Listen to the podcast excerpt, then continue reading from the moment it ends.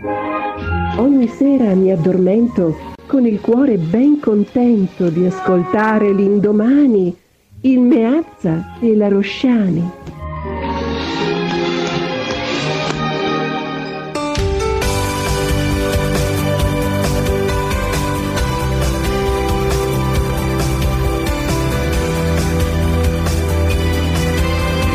Due di denari, perché i nostri soldi sono una cosa seria. Di Deborah Rosciani e Mauro Meazza.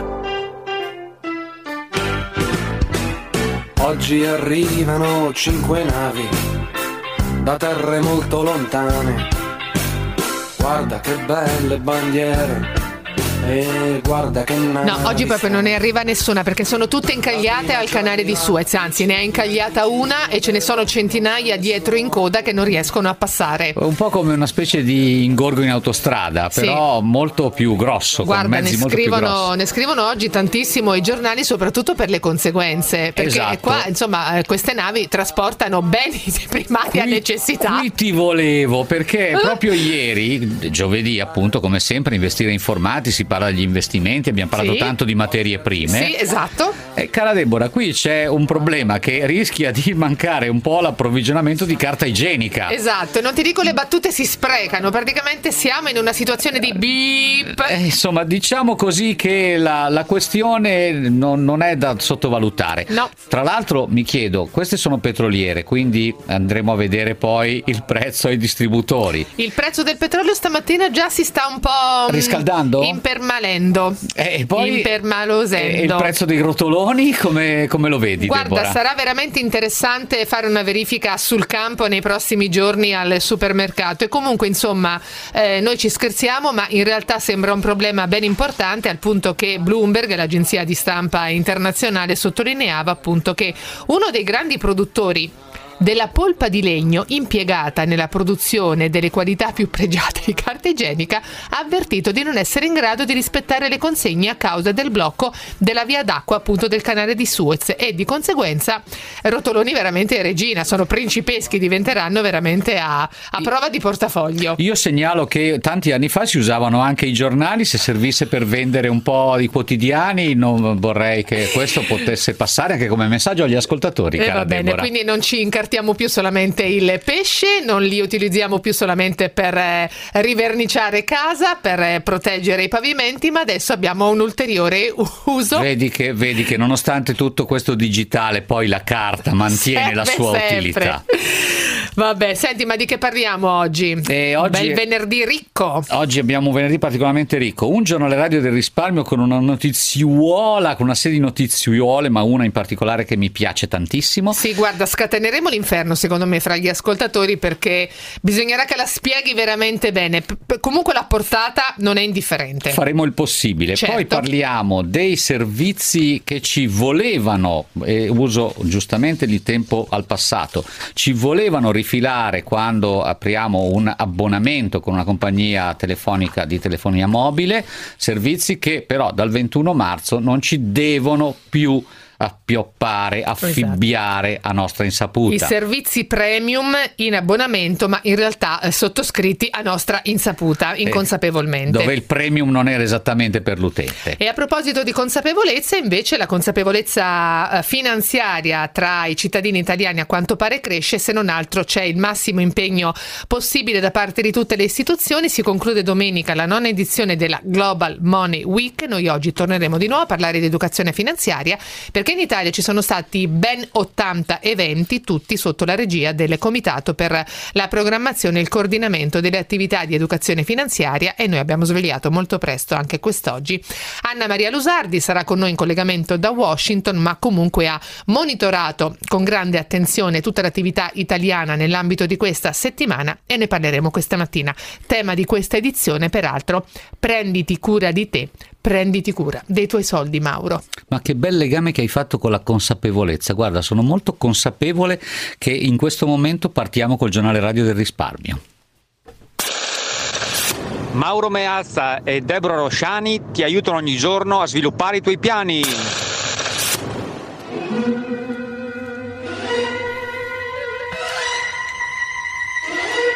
Eccoli là. Oh, ma non riposano mai. Ma è qualcosa di incredibile. Sono Davvero. sempre, sempre, sempre in movimento. La pandemia li ha scatenati, non so che cosa sia successo, evidentemente insomma tutti chiusi nelle loro stanze a lavorare in smart working e si sono concentrati e hanno preso di mira oggi a chi tocca? Oggi Autostrade per l'Italia. Eh sì, ne abbiamo parlato anche nel nostro giornale radio delle 9. Poi ho chiesto a Pagliarini, smettila di dirlo perché ce ne vogliamo occupare noi a due di denari. E lui ti ha obbedito? Ha obbedito. Ah, bene. Allora, l'autorità garante della concorrenza del mercato ha concluso l'istruttoria avviata il 10 di giugno del 2020 e ha sanzionato Autostrade per l'Italia SPA, quindi ASPI, perché come sappiamo è la società che Come se non avessero già dei problemi in questo periodo. eh, incaricata appunto gestione e manutenzione di oltre 3.000 km di rete in Italia, l'antitrust ha accertato a loro danno una pratica commerciale scorretta in relazione ad alcune condotte attuate sulle autostrade A16, A14, A26, parliamo della Napoli-Canosa, Bologna-Taranto, della Genova-Gravellona-Toce e poi per le parti di sua competenza la Milano-Serravalle. Testimonio delle situazioni sulla A14. E Io Sono- posso testimoniare quelle sulla A10, che Ecco. pure è censurata, Genova Ventimiglia e anche sulla Genova Rosignano ci sarebbe da dire. Allora, in particolare, cos'è che contesta l'autorità? Che c'è una consistente riduzione delle corsie di marcia, ci sono limitazioni in tutte queste autostrade, lo sappiamo, Eh. tut- ogni volta al 45esimo diamo notizia spesso e volentieri appunto Esatto. di blocchi, ritardi, ingorghi, code, eccetera, Esatto. proprio su queste tratte che ho ricordato e allora l'autorità ha detto Basta. questo comporta un notevole disservizio. E cioè uno prende l'autostrada per sbrigarsi e invece fai più tardi del previsto. Esatto, forte disagio ai consumatori, code, rallentamenti, tempi di cor- percorrenza molto più elevati e que- tutto questo senza prevedere un adeguamento o una riduzione dell'importo richiesto a titolo di Eh, certo. pedaggio e non si fa. E allora l'ag- l'agenzia, eh, scusate, l'autorità ha rilevato che sono risultate inadeguate le modalità informative sulle eventuali procedure di rimborso e quindi ad esempio sulla Bologna-Taranto erano state dette delle informazioni Esatto. giudicate però omissive, leggo dall'autorità garante, eh, omissive, inadeguate, intempestive, insufficienti quanto al modo di diffusione, non idonee a compensare i Devono disagi solo inginocchiarsi sui ceci e poi hanno fatto. E poi ci mancava la, dire, la battuta di righello sulle mani, per- sulle Esatto. dita, per completare il tutto. E quindi, insomma, sanzione 5 milioni di euro e pubblicazione di un estratto del provvedimento sul sito internet di Aspi e su uno dei quotidiani a maggiore tiratura nazionale, ne segnalo uno in particolare. Avete fatto anche voi la segnalazione? Eh, noi siamo disponibili a ospitare, Bene. se c'è da ospitare noi ospitiamo. Tra l'altro, guarda, devo dirti che subito dopo la diffusione di questa notizia, questa mattina presto, già le associazioni dei consumatori si sono scatenate e hanno cominciato a dire attiveremo una class action per garantire a tutti i malcapitati viaggiatori di queste, trust- eh, di queste tratte appunto adeguati rimborsi. Allora, ti segnalo invece io che cosa ha fatto Altro Consumo, una grande associazione dei consumatori che ehm, è specializzata nel fare un po' come i giornalisti delle inchieste sul campo, i mystery shopping li chiamano loro. Allora che cosa hanno fatto? Hanno condotto un'indagine in 35 agenzie bancarie di Milano, Roma e Napoli per verificare le offerte proposte. Hanno simulato di eh, presentarsi in coppia. Una coppia con due stipendi, 3.000 euro al mese in tutto, che vuole acquistare la prima casa, valore 250.000 euro, chiedendo un mutuo di 180.000 euro per una durata di 20-25 anni.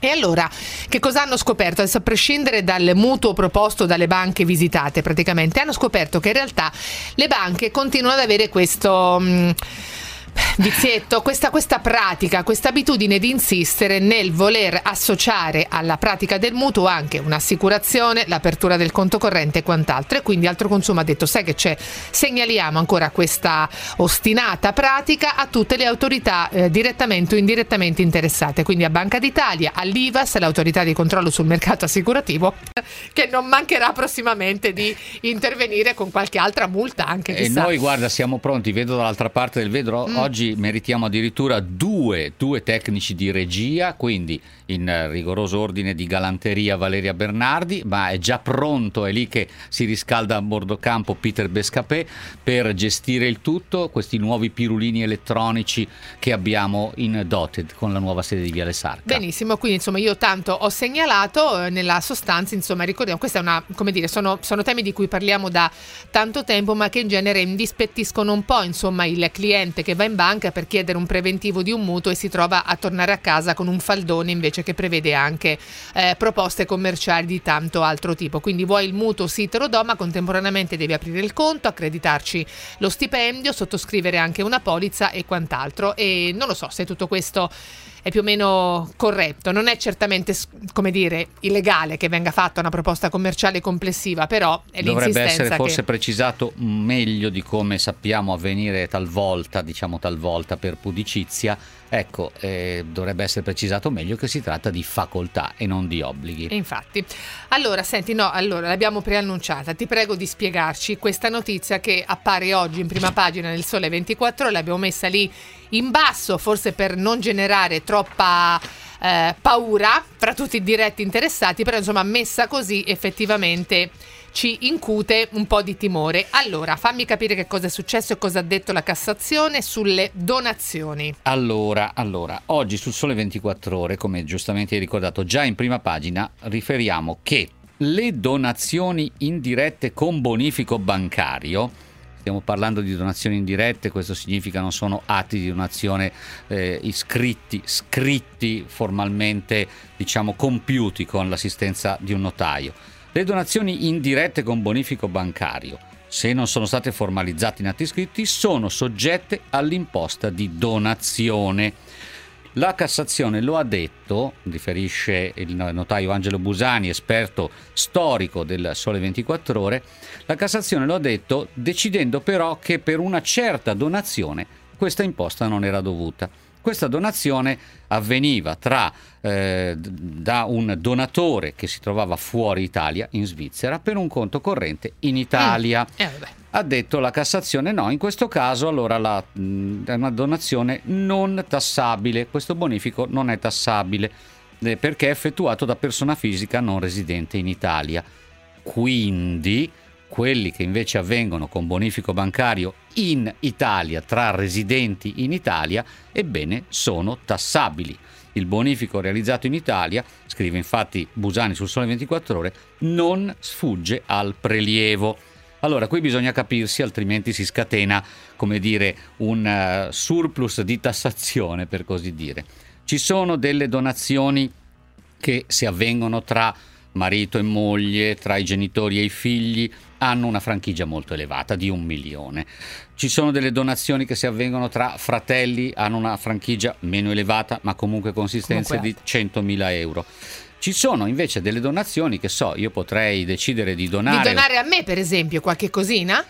Potrei Dai. donare a te, potrei. Eh. Io già immaginavo anche questioni più pruriginose, che so, donazioni. Ammettendo di fare in maniera signorine... fraterna una donazione fra me e te che non siamo parenti, dobbiamo andare dal notaio Busani per allora, stipulare un accordo? Allora, la risposta è dipende. Eh, Se io ti dono, mettiamo 100 euro, mm. allora si, siamo nel modico valore e non c'è alcuna tassazione. Eh, facciamo 100 euro a settimana e passa la paura. Ecco, allora lì effettivamente è ricorrente. Dipende il modico valore, naturalmente è un concetto relativo relativo, perché se uno guadagna 200.000 euro l'anno, il modico valore per lui non è così modico, mentre se uno guadagna certo. 20.000 euro, il modico valore ha tutto un altro significato.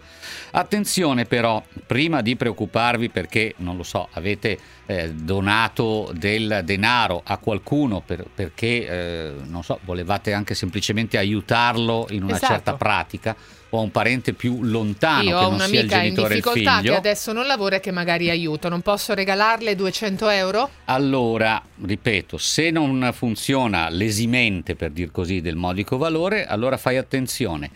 Se chi riceve il, la donazione può dimostrare che, che con quella donazione ci va a fare com- la spesa? Compirà no. degli atti soggetti a IVA o a imposta di registro. Mm, ci vai a fare la spesa, potrebbe essere un atto. Allora non c'è l'imposta, quindi la scampi. Attenzione però perché la sentenza effettivamente, come mi ha spiegato anche molto gentilmente e pazientemente lo stesso Angelo Busani, è effettivamente, sembra effettivamente riferirsi a un mondo in cui il bonifico online, il bonifico istantaneo, la velocità con cui dal nostro cellulare possiamo disporre donazioni eh, non c'erano mm. ancora e quindi sicuramente meriterà di essere valutata con molta, molta attenzione. Tutti i particolari, non in cronaca, ma Mm. nelle pagine norme tributi sul Sole 24 Ore, io ve lo dico che vanno sempre lette religiosamente. Io dico che dopo l'uovo di Pasqua eh, dovremmo farci una puntata per essere ancora una volta molto chiari su questa questione perché detta così rischia effettivamente di generare un po' di timore fra molte persone che magari hanno scambi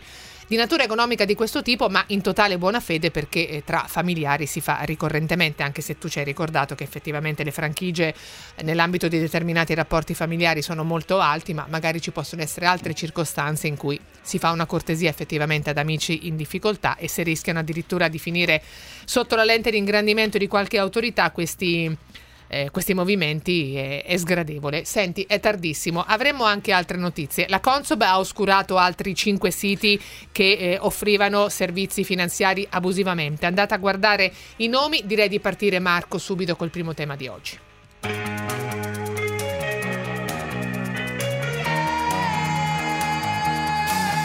Se non altro perché l'ospite di stamattina ci tiene ad essere con noi e si attrezza anche dal punto di vista tecnologico sempre molto Ah, ma se- professionalmente. e se non lo fa lui d'altronde. Se non è tecnologico lui, Deborah, Ecco. chi deve esserlo?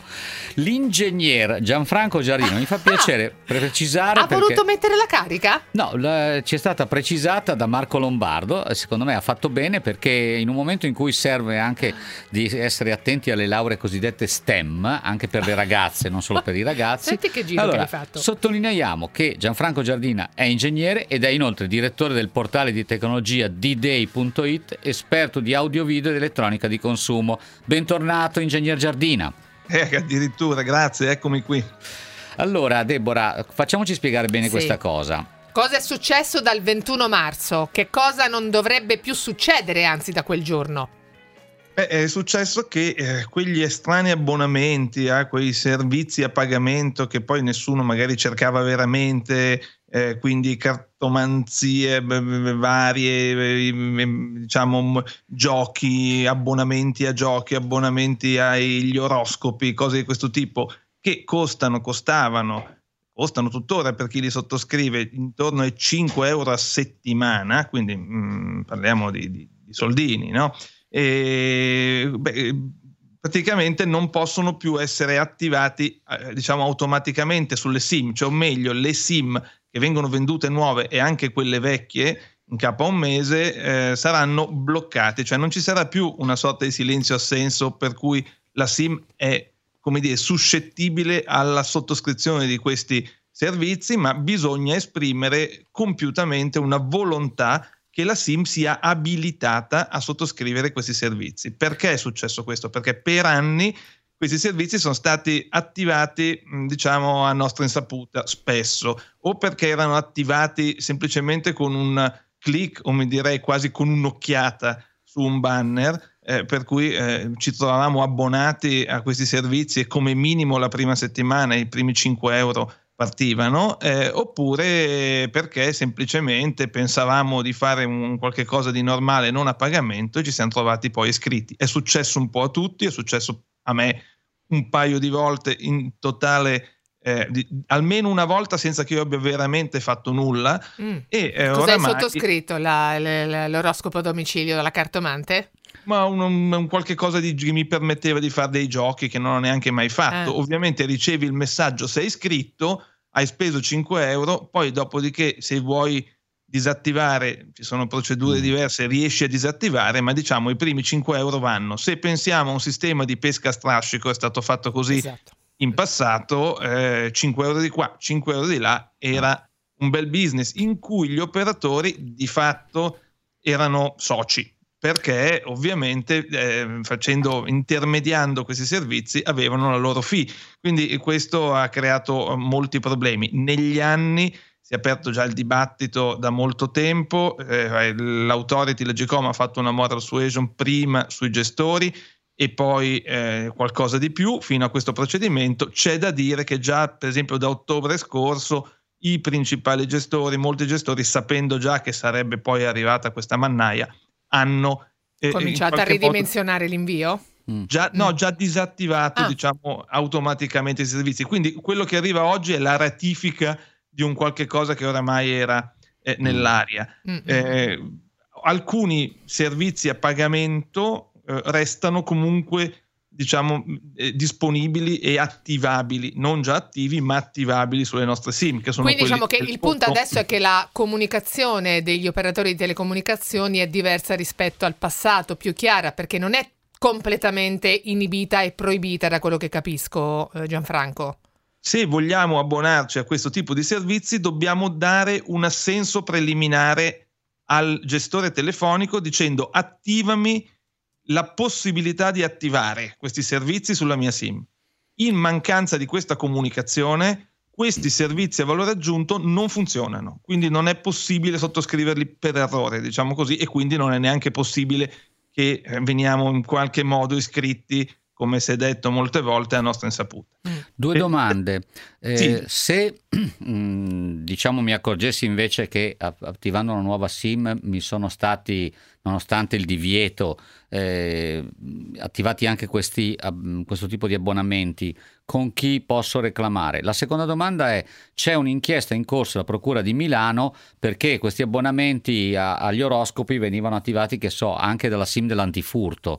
Eh, adesso è abbastanza normale che gli antifurti che mettiamo in casa abbiano il modo di, com- di chiamarci, di telefonarci in caso di tentativi di effrazione e si è scoperto, appunto la procura sta indagando, che questo tipo di SIM pure si abbonava agli oroscopi, ai risultati delle partite di calcio, insomma eh, in modo assolutamente, mi viene da dire, fraudolento, visto che la procura ci questa sta indagando. del tornasole. È questa la cartina tornasole. Queste SIM non presidiate da umani non potevano fare diciamo quel click errato o essere disaccorti. Eh, semplicemente se sono state iscritte sono state iscritte da, da- da- da attività eterodirette diciamo così e quindi certamente truffaldine quindi giustamente eh, sì, ehm, diciamo, eh, ci sono diciamo, tutti i procedimenti eh, eh, giudiziari in corso che avranno, spero, un corso rapido. E va detto che non tutti i servizi a pagamento sono bloccati, eh? Mm. ecco questo dobbiamo chiarirlo. Per che, esempio, cosa, eh, che cosa è ancora libero? le donazioni, quelle, ci sono i numeri da, da mandare un sms per fare una donazione solidale. Le donazioni ai partiti politici sono anch'esse esclu- cioè escluse, fun- funzionano. Il televoto per esprimere la preferenza dell'artista eh, che si vuole votare del talent show. Certo, questo Mhm. è una cosa che sottolineo proprio perché siamo a due dinari e di fatto un po' ne abbiamo anche parlato indirettamente, ne avete parlato, eh, gli sms dei servizi bancari. Ecco, questo va sottolineato perché quando si ricevono gli sms che ci avvisano, non so, che abbiamo fatto un prelevo bancomat, che abbiamo pagato con la carta di credito, è un bel servizio perché verifichiamo insomma che l'azione che abbiamo appena fatto eh, eh, sia stata correttamente Certo. registrata, ma soprattutto verifichiamo se qualcuno la sta facendo a nostra Sì. insaputa. Esatto, se, lo stiamo- se non lo stiamo facendo noi ci fa piacere saperlo. Certo, quello soprattutto. Quegli sms costano e non costano e non, non sono sms come quelli diciamo inviati che uno dice ma io nella mia SIM, nel mio contratto ho 100 sms già compresi, ecco non c'entrano niente. Costano e costano cari, costano 20, 30 centesimi anche fino a un euro e, sono servizi a valore aggiunto, sono servizi a pagamento che la nostra banca... Esattamente, infatti quello volevo dire. Quindi è inutile che te la prendi banca con l'operatore di telecomunicazioni, ma in questo caso è la banca che eh, chiede appunto di sostenere questo onere per informarci di transazioni andate a buon fine. Sì, esempio. consiglio ovviamente disattivare immediatamente gli sms e attivare le email o altri sistemi di contatto che invece non sono tariffati in questa maniera. Anche perché adesso veramente la comunicazione con l'SMS è estremamente limitata, siamo passati tutti sugli altri servizi di messaggeria, quindi eppure, come dice, è un mondo che ancora resiste, Gianfranco. È un business, non è un mondo, Mm. è, per quello che, è per quello che resiste e molti utenti sono ignari da questo punto di vista, come sono ignari, lo aggiungo perché anche questo è un piccolo servizio a valore aggiunto, questa volta del gestore e che costa caro, sono gli cosiddetti MMS, Sì. quindi i messaggi non SMS, ma quelli un pochino più evoluti che mandiamo. E per esempio, pesanti. Mm, condividiamo una, una- ma pesanti fino a un certo punto, una piccolissima foto, un'icona, una, una GIF ehm, mandata via SMS, via messaggio.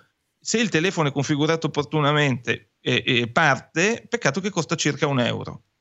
Un Ah. euro per mandare un qualche cosa che via WhatsApp costa zero e funziona anche Esatto. meglio a risoluzione molto più alta. Quindi occhio che non que- cioè, festeggiamo la fine diciamo, del, dell'applicazione di questi servizi a valore aggiunto diciamo, che non volevamo, eh, però non dobbiamo abbassare completamente le cautele perché ci sono ancora dei servizi che non vogliamo e che paghiamo cari.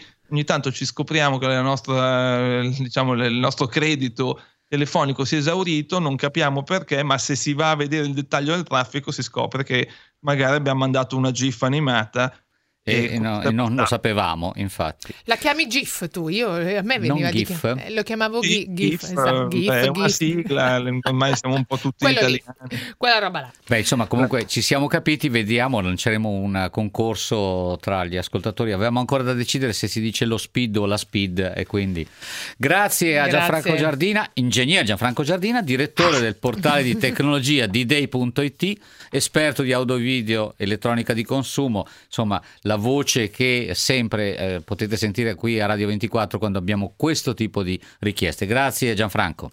Grazie mille. Cara Deborah, è tardissimo. Eh. Le borse, le borse, le borse. Io ci rinuncio. Positive questa mattina.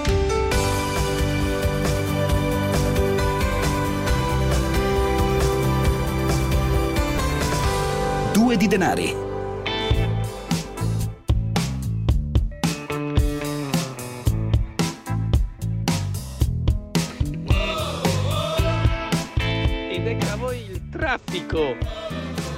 Alle informazioni sul traffico. Si registrano code sul Mar Rosso Mar Mediterraneo del canale di Suez a causa di un carico intraversato. Buona giornata.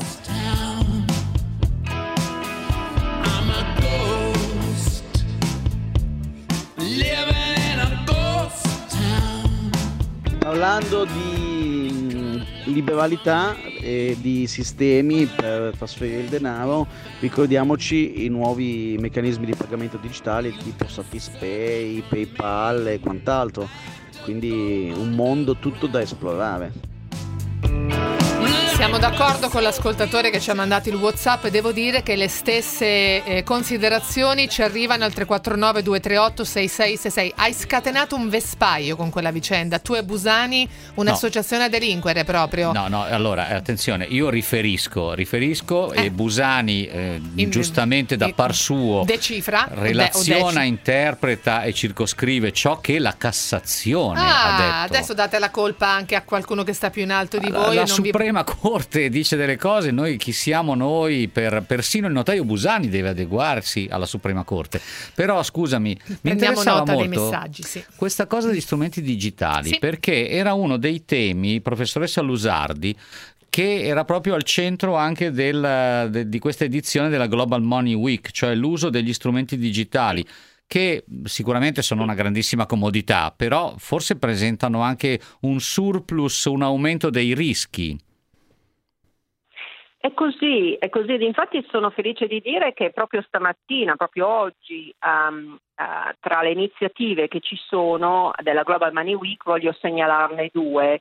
Una è un'iniziativa della Banca d'Italia, eh, si chiama Prenditi cura dei tuoi soldi ed è proprio un'iniziativa rivolta alla scuola per capire, eh, per far capire bene eh, gli strumenti di pagamento. Quindi è, è, una, è fatto anche in modo semplice e anche piacevole um, proprio per far capire nuovi strumenti di pagamento ma anche per farne capire i rischi. E, e, c'è anche una bella iniziativa del Museo del Risparmio, si chiama Fatti Furbo, Fatti Furba, è un laboratorio proprio per riflettere e capire i rischi connessi alla navigazione su internet. Mi fa molto piacere effettivamente vedere che uno dei temi anche di questa settimana è rivolto a questo ed è anche uno dei temi di cui adesso dobbiamo occuparci. Eh, con la pandemia abbiamo dovuto adottare subito eh, e spostarci subito all'utilizzo um, di internet, all'utilizzo della tecnologia, però dobbiamo ricordarci che la tecnologia implica anche tanti rischi. Mm. Tra l'altro dell'iniziativa del Museo del Risparmio, la ringraziamo professoressa Lusardi per averla ricordata, ne abbiamo parlato proprio con Giovanna Paladino, la direttrice del museo, ad inizio settimana, in uh-huh. concomitanza appunto con le prime iniziative. Allora, si fanno tante cose nel nostro paese, non abbiamo più scuse per dire non conosco, non so perché abbiamo tante possibilità per informarci, per prepararci e per renderci un pochino più pronti a questo mondo finanziario che cambia. E però, professoressa Lusardi, le sacche di vulnerabilità sono ancora molte. Quali sono quelle più preoccupanti secondo l'osservatorio del Comitato Nazionale per la programmazione delle iniziative di educazione finanziaria in Italia? Eh, quando abbiamo guardato ai dati direi che abbiamo visto, um, per parlare di gruppi uh, vulnerabili grandi, proprio due gruppi molto colpiti dalla crisi. Uno sono chiaramente i giovani ed è per questo che ancora una volta l'educazione finanziaria uh, deve essere fatta a scuola uh, e deve, essere, deve, diventare obbligatoria, deve essere una, una materia che tutti possono avere accesso. Um, e proprio perché stiamo affrontando un mondo così complesso e il mondo della post pandemia sarà sicuramente un mondo diverso, quindi che richiederà anche delle conoscenze diverse. Ma un secondo gruppo molto grande è il gruppo delle donne. E su questo um, voglio riflettere, voglio anche dire che ancora una volta eh, l'educazione finanziaria, in particolare se fatta a scuola, può in particolare aiutare questo gruppo. E lo dico perché l'Italia è l'unico paese, letteralmente l'unico dei 20 paesi che hanno partecipato ad esempio al, a OXE PISA, mm. PISA come sapete è questo pro, uh, Program for International Student Assessment che misura la conoscenza finanziaria dei quindicenni, ecco che solo l'Italia dimostra una differenza di genere nella conoscenza finanziaria che inizia già a 15 anni. Quando poi abbiamo guardato la conoscenza finanziaria delle donne, che come sapete sono state particolarmente colpite dalla pandemia, ecco che è ancora più grande poi quando guardiamo agli adulti. Um, e quindi noi dobbiamo um, pensare in particolare a questi gruppi e anche a iniziative destinate a questi gruppi, ai giovani e alle donne. Crediamo che la scuola sia un modo di prevenire, sia il modo di fare educazione finanziaria proprio per tutti e anche per far sì che poi queste conoscenze finanziarie non si trasformino in grandi differenze di genere eh, quando le persone diventano adulte. Mm. Ecco, tra l'altro non l'abbiamo ancora ricordato, ma invece a me fa piacere ricordarlo, il sito quello che conta.gov.it. È un sito che citiamo spesso nel mese di ottobre, ma ci fa piacere parlarne anche a marzo, ad aprile, a maggio, insomma in tutti gli altri mesi dell'anno, perché eh, la professoressa Anna Maria Lusardi, essendo direttrice di questo Comitato per l'Educazione Finanziaria, è in home page con diverse iniziative di questo sito, quello che conta.gov.it. Lì trovate anche tutta una serie di materiali, materiali che possono essere anche collegamenti ad altri siti, siti istituzionali, ma anche glossari, eccetera. E ho trovato una cosa che mi incuriosiva, un po' così, eh, non ne avevamo parlato in precedenza, professoressa Lusardi. Ci sarà un'iniziativa per corso di educazione finanziaria per gli sportivi, ah. atleti, tecnici e dirigenti sportivi. E mi ha incuriosito perché... Perché lui eh, fa tanto sport, professoressa No, Lusardi. non ne faccio per nulla e quindi non, non mi iscrivo. Però magari ne parlo con Carlo Genta qui che è uno sportivo vero. Di cosa si tratta? Eh, forse perché gli sportivi, sì. diciamo che soprattutto in certi sport ci sono dei guadagni non indifferenti e molto spesso appunto la gestione viene demandata di queste risorse a professionisti di dubbia reputazione e ne leggiamo tutti i giorni sui giornali, professoressa Lusardi, quindi un'altra categoria a rischio vulnerabilità abbiamo scoperto. È così, è così, l'educazione finanziaria scende in campo con lo sport. Lo facciamo per due ragioni. Uno, come ha, detto, come ha detto anche voi, perché questi sono dei gruppi che abbiamo visto particolarmente affetti anche da, Uh, da, da, truffe e così via, perché sappiamo che in particolare gli atleti di successo uh, si trovano ad avere poi a gestire queste somme di denaro anche quando sono molto giovani. Ma secondo è perché eh, noi, com- come tutti, uh, guardiamo a loro come um, no, come a dei modelli di riferimento e quindi possono diventare degli ottimi ambasciatori per l'educazione finanziaria. Ed infatti alla chiusura del mese di ottobre il mese dell'educazione finanziaria che grazie di aver ricordato abbiamo proprio avuto anche lì eh, alcuni degli atleti che hanno parlato della loro esperienza eh, dicendo proprio come eh, la mancanza di educazione finanziaria non ha permesso a loro di gestire bene i soldi che avevano, non ha in particolare gestito loro la la, il, il, passaggio no, dalla fine della loro competizione a poi inserirsi uh, nella, ad avere un lavoro regolare mm. oppure a perseguire anche i loro obiettivi. E questo è un altro, no, um, eh, un'altra dimostrazione, un altro esempio di quanto sia importante l'educazione finanziaria, è importante per tutti ed è importante anche per le persone che così tanto ammiriamo ed è una, una, bella iniziativa che siamo contenti di fare con il CONI proprio per dare questo segnale a tutti di quanto l'educazione finanziaria sia utile a tutti e di quanto speriamo eh, anche i nostri atleti possano parlare a tutti e in particolare ai giovani. Bisogna allenarsi anche con queste materie, Mauro. E guarda, lo gireremo a tutti i convocati perché il 29 e il 30 aprile c'è questo corso, ma se volete maggiori particolari, sì datemi retta, c'è il sito. Mm. quello che conta.gov.it Grazie alla professoressa Anna Maria Lusardi, direttrice del Comitato per l'Educazione Finanziaria in Italia, docente di economia, non l'abbiamo ancora detto, docente di economia alla George Washington University. Bene, vai ad allenarti sugli anelli, dai, così per il 29 e il 30 aprile sei pronto. Che, che spettacolo, guarda, non ci voglio neanche pensare, Deborah.